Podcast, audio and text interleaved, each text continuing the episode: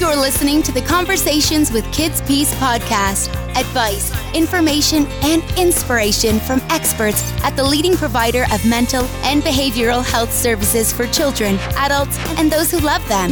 Now, here's your host. Hello and welcome to our podcast series, Conversations with Kids Peace. I'm Bob Martin. As we record this, the holidays are just around the corner, and isn't that the time to celebrate families? Well, it is, but that's not what we're going to do today.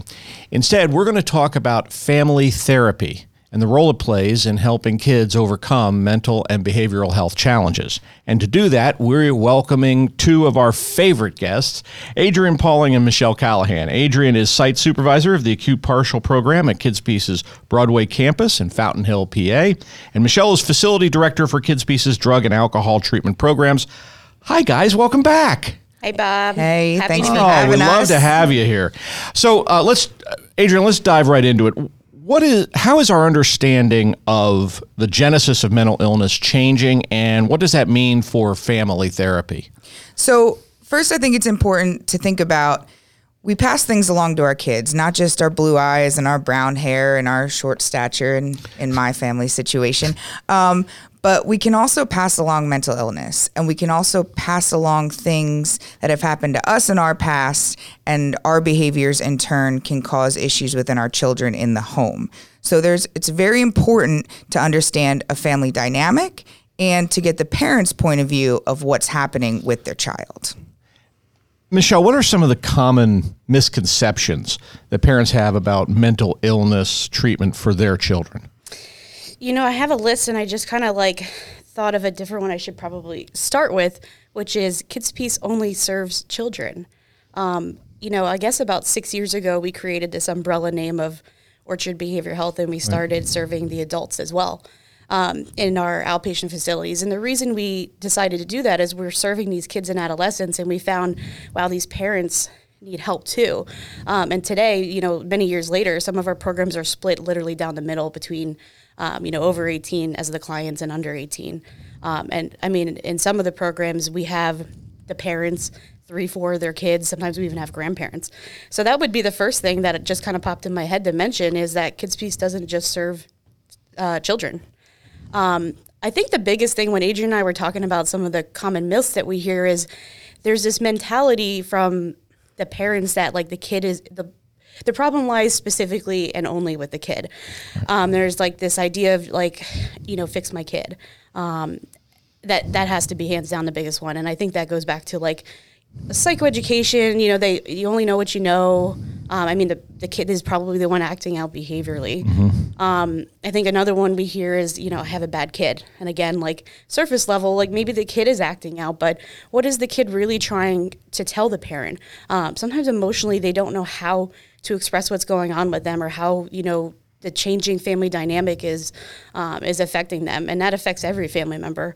Um, and on the other side of that, I think we also hear, um, you know, the misconception of I'm a bad parent.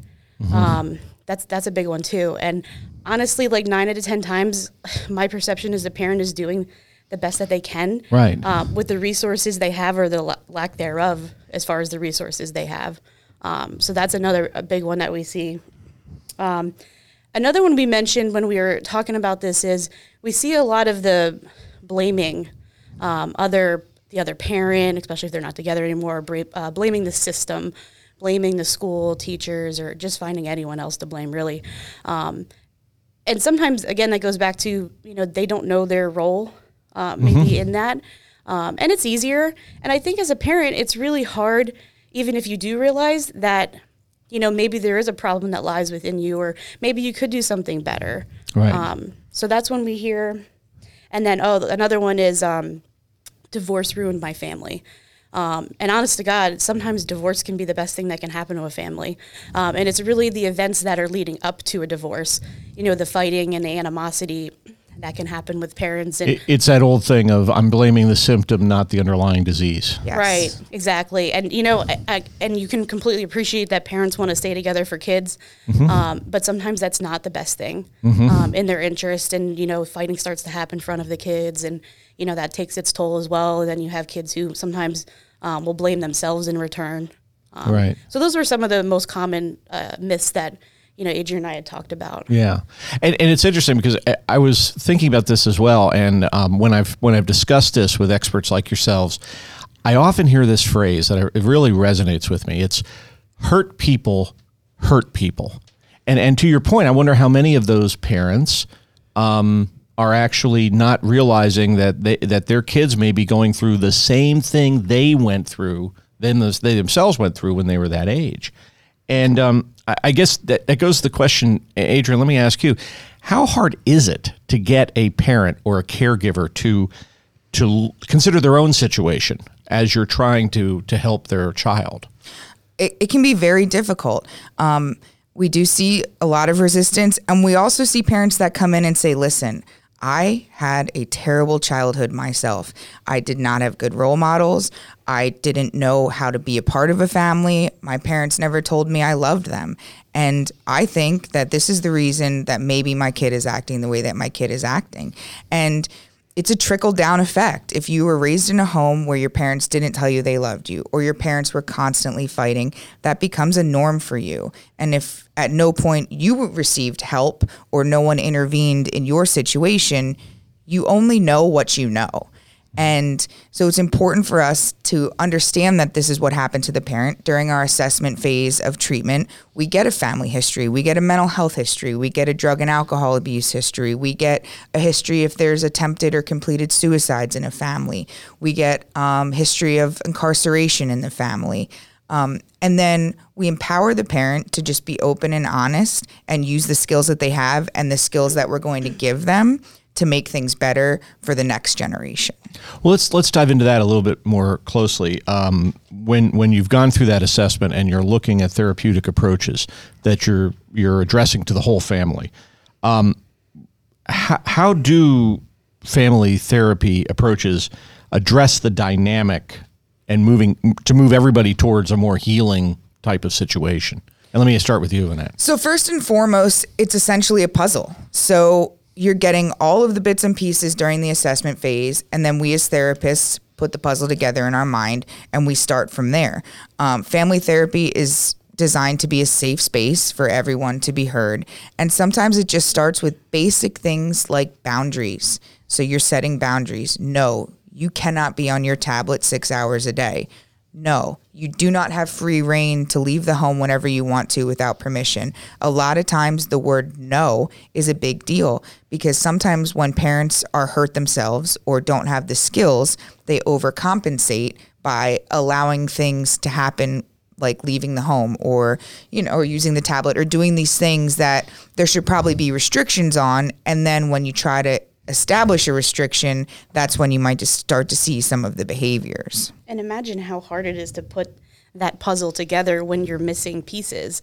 And you really need like every member of the family or as many as you can to be involved in order to put that picture together correctly because otherwise as therapists we're you know, we're taking a shot at the full picture of what exactly are the underlying issues to the surface level stuff that we're seeing. Yeah, you're looking through a keyhole that's provided to you, and you have folks that may not realize their own behavior has contributions to this, may not be real open to admitting it to another person or even to their child. Or maybe they look at it through the prism of their own experience and say, that's not that bad. Why are you doing this? And I know you guys hear this all the time. You look at situations and behaviors emerge from triggers that for a lot of people would go why why are you choosing to fight on that hill? Like why you know why not let the kid use the tablet or why why not give them a little bit more freedom? And and you're having to say no you have to think about these things a lot more sort of holistically and and try to get that going. There's also a lot of steps sometimes that we need to take as therapists before we're even putting the whole family together in a room. Sometimes, you know, we put them in together and it's like, okay, this is, you know, this was not the first step to take. Um, and in first and foremost, like usually the kid is our primary client and you know you have to build rapport not only with the kid but with the family but usually with the kid first so sometimes it's most appropriate to maybe do some individual therapy and build rapport with the kid and then we also do what's called collateral family therapy where you meet with just the parents without the kid. And that's where i think sometimes you can start with putting the puzzle pieces together. Because also a lot of times the kids may be more comfortable to start sharing some things individually first. It may not they may not feel safe to, you know, talk about some things or, you know, bring up some of the stuff that's going on in the home with the whole family and that's kind of where you can kind of open up those gates. And same thing with the parents. Mm-hmm. you know again like it's a safe place like she was saying uh, to give them a chance to talk about things from their perspective and not have to worry about what they're saying in front of the kid. And then you can bring the family together in, in family therapy all in the same room and you got to really talk about what is family therapy especially if they've never been in family therapy before. Mm-hmm. um, what are the expectations? You know what are rules? Um, you know grounds for family therapy? You know we're talking about some difficult things some difficult emotions and behaviors. Well, let's talk a little bit more about that. Um, what are some of the approaches that uh, that our therapists are taking when it comes to uh, dealing with family dynamics? Um, so, I mean, Kids Peace offers. Uh, like I was mentioning, we do serve adults. We serve the whole the whole family in our outpatient facilities. Um, we also, like you had mentioned, we're doing drug and alcohol services now, which is brand new for Kids Peace.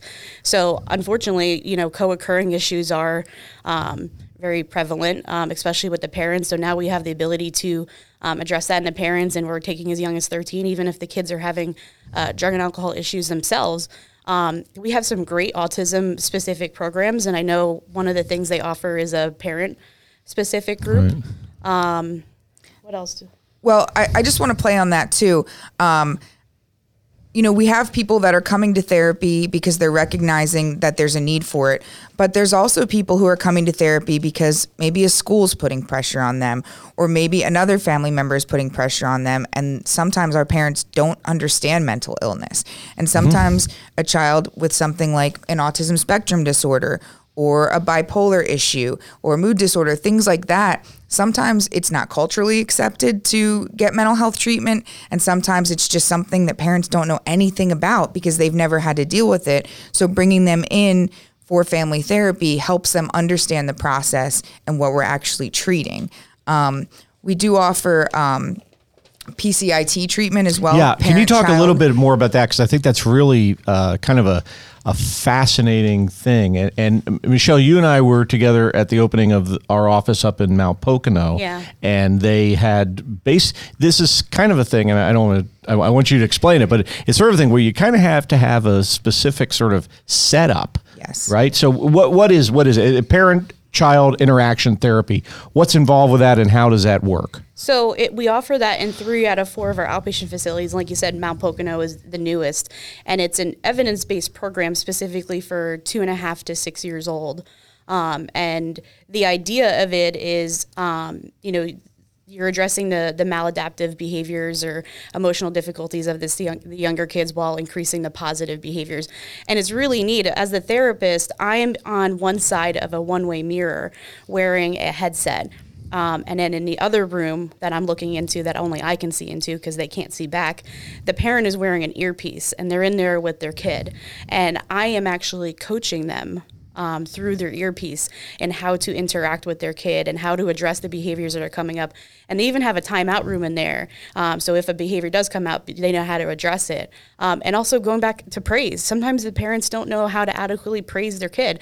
And then if people are consistent with it, I mean, it really works. You know, it's homework. You got to go home and then actually use that at home with your kid. That was one of the interesting things about that was, you know, we have the, the setup and you go all that, but um, part of the part of PCIT that's really important is you have to go home and uh, you know manifest these same positive activities and then come back and talk to us about it. Yeah, and it's a commitment. Um, and yeah. you know, it's not for everyone, but they've seen some great success with people who are committed and are showing up, going home, doing the homework. We've seen some real changes in in the kids that get get to be a part of that program. And I think to something, Michelle, I think you, you said, you know, sort of giving parents more of a perspective of you know things that can work things they can do more control over the situation i think as a parent I, I would think one of the biggest questions i have is well what can i do Right. You know, and and I, unless I have some experts like you guys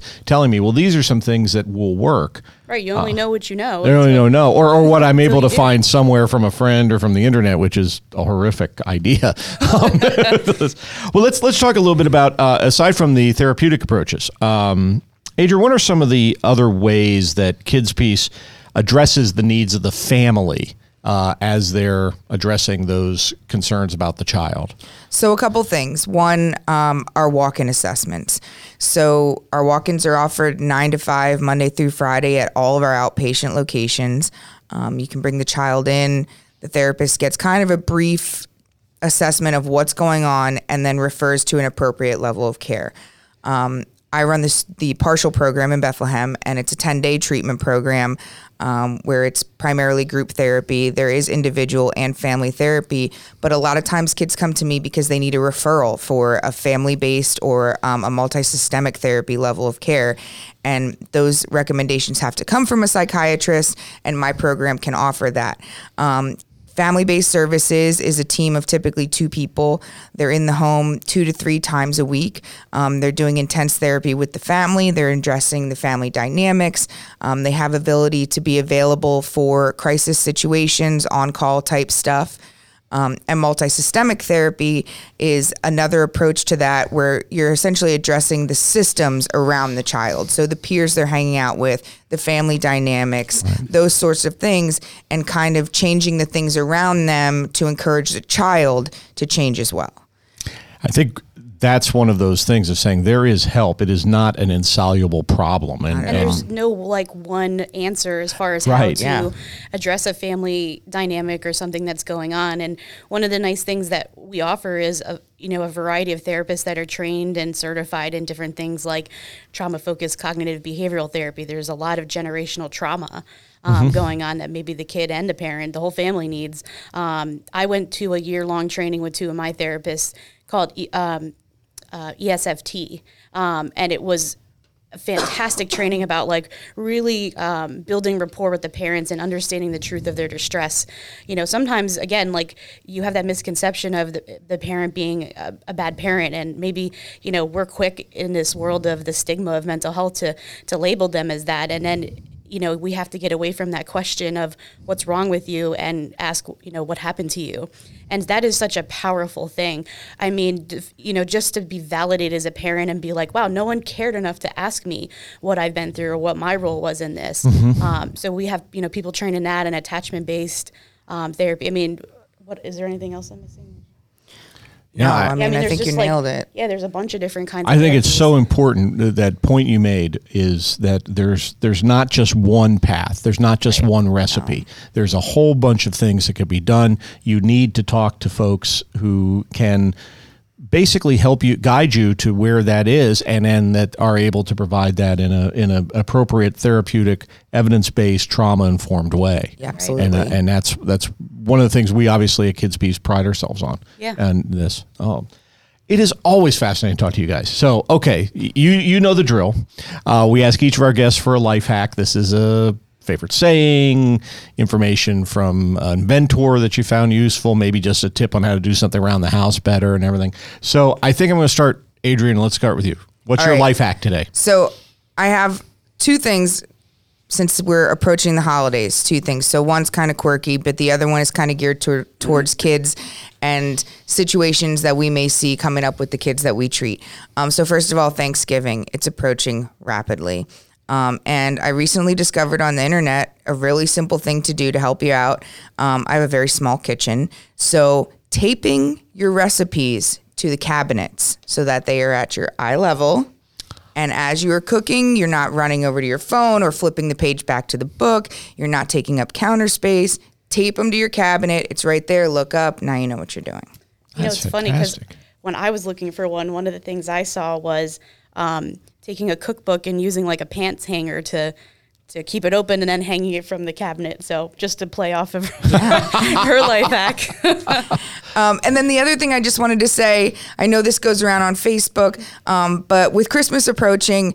Um, and some of our kids not as fortunate as our other kids. Um, I would encourage parents who are able to afford things like computers, laptops, tablets, um, you know, high price items to maybe steer away from saying that those items are from Santa and instead saying, you know, mom and dad also got you a special gift. These gifts are from Santa so that when they go to school and say, Santa brought me a tablet, maybe some other kids who are less fortunate aren't feeling like, well, what the heck? Why didn't Santa bring Yeah, me a what wasn't tablet? weren't- weren't I good enough to get Yeah, one of those? a if- great and just kind of not you know broadening the gap anymore between some kids that are less fortunate and kids that are lucky enough to be able to have those things That's and it's a great lesson I think going forward too about you know there are there are kids that may not be as fortunate as you are. Not to say you should feel guilty No, or you not should, at all. You shouldn't you know uh, have these things, but have have in mind that other folks uh, you know may may not be that fortunate. I think that's a Right. wonderful say lesson. it's from grandma and grandpa say it's just from mom and dad we wanted to get a special gift for you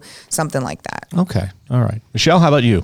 Adrian's always hard to follow. I know, Life. I know. I'm She's like, sorry. she usually does go first. So I'm not gonna lie. Like every time I, you know, we do these podcasts and I know I need a life hack, I I go on the internet and I Google and I'm looking for something and I usually land with like quotes more than uh, something like that. And it's funny because I came across this article that was kind of like almost debunking life hacks a little bit, and I wanted to read the uh, what I had read.